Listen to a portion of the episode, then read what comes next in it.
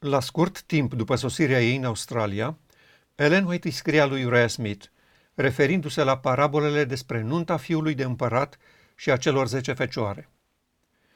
Aceasta se întâmpla înainte ca ea să scrie cartea Parabolele Domnului Hristos.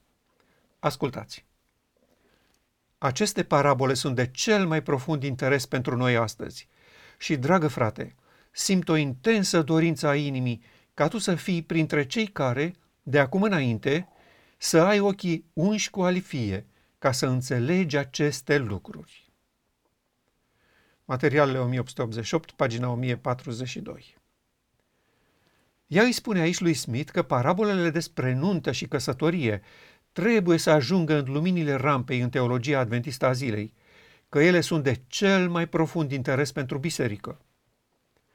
Dar mai înainte ca Smith să poată vedea lumină și adevăr prezent în aceste parabole de cel mai profund interes, el avea nevoie de alifia cerească spre a discerne un adevăr împotriva căruia luptase cu disperare la Minneapolis și continua să lupte încă.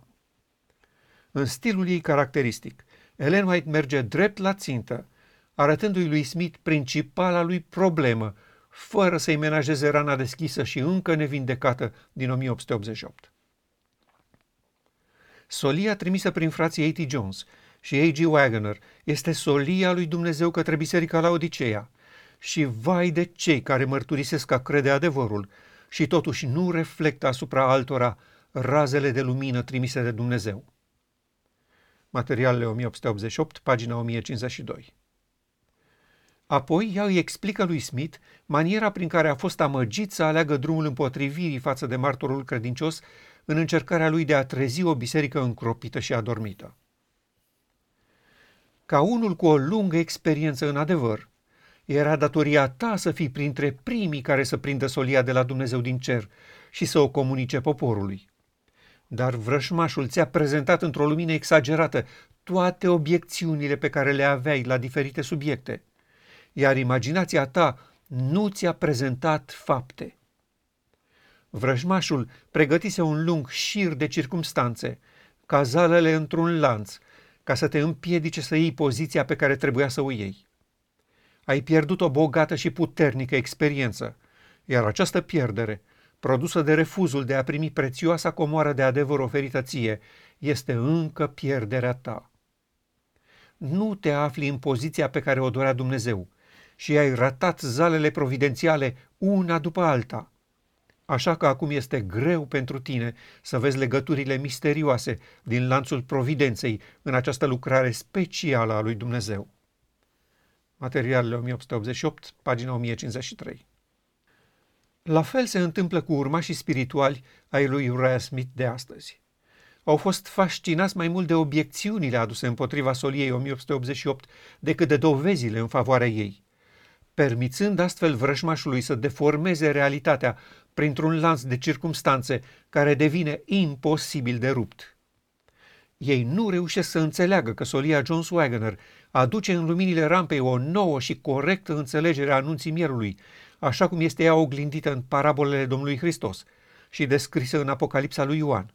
Nu văd cum aceste parabole pot fi de cel mai profund interes pentru biserica timpului nostru.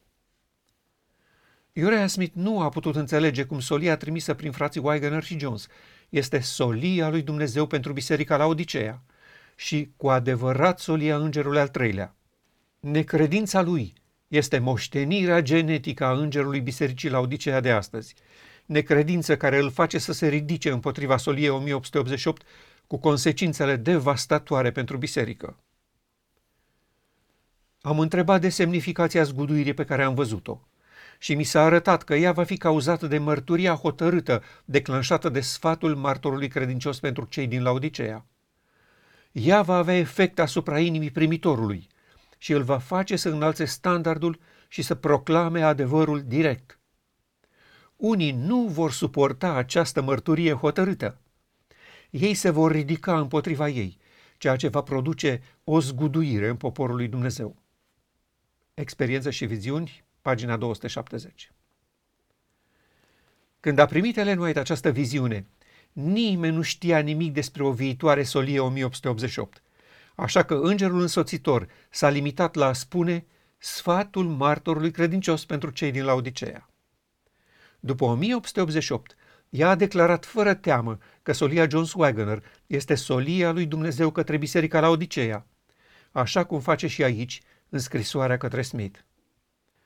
Implicațiile sunt cât se poate de clare.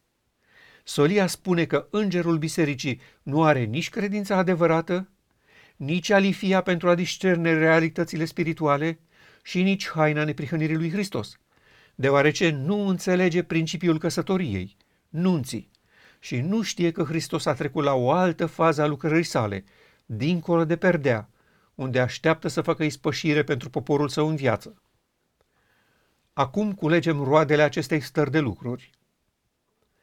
Cine sunt cei care nu suportă această mărturie hotărâtă și care se vor ridica împotriva ei, producând astfel o mare zguduire și cernere în poporul lui Dumnezeu? Priviți ce se întâmplă în comunitățile noastre, peste tot pe unde solia John Swagner începe să răsune. Cei care înalță standardul și proclamă adevărul direct sunt amenințați, pedepsiți și apoi excluși din biserică de către cei care nu suportă mărturia hotărâtă. Este cea mai evidentă împlinire a profeției Mântuitorului din Ioan 16. Au să vă dea afară din sinagogi. Ba încă va veni vremea când oricine vă va ucide să creadă că aduce o slujbă lui Dumnezeu. Și se vor purta astfel cu voi, pentru că n-au cunoscut nici pe Tatăl, nici pe mine. Ioan 16, 2 și 3 Și totuși, îngerul bisericii la Odisea nu înțelege nimic. Este fascinat de țarina și negustoria lui, tulburat peste măsură de invitația la nuntă și mai pornit ca niciodată să batjocorească, să bată și să o omoare pe trimișii împăratului. Nu dorește să înțeleagă că parabolele despre căsătorie sunt de cel mai profund interes pentru timpul nostru. Am crezut că este o simplă răceală de sezon, pe care o tratăm cu ceai și băi calde la picioare. Dar virusul la odicean se va dovedi curând. Este o pandemie de proporții inimaginabile și efecte devastatoare. Cea mai serioasă manifestare a acestui virus? Percepția că aduce o slujbă lui Dumnezeu, omorând pe poștașii lui Hristos trimiși cu invitația de nuntă.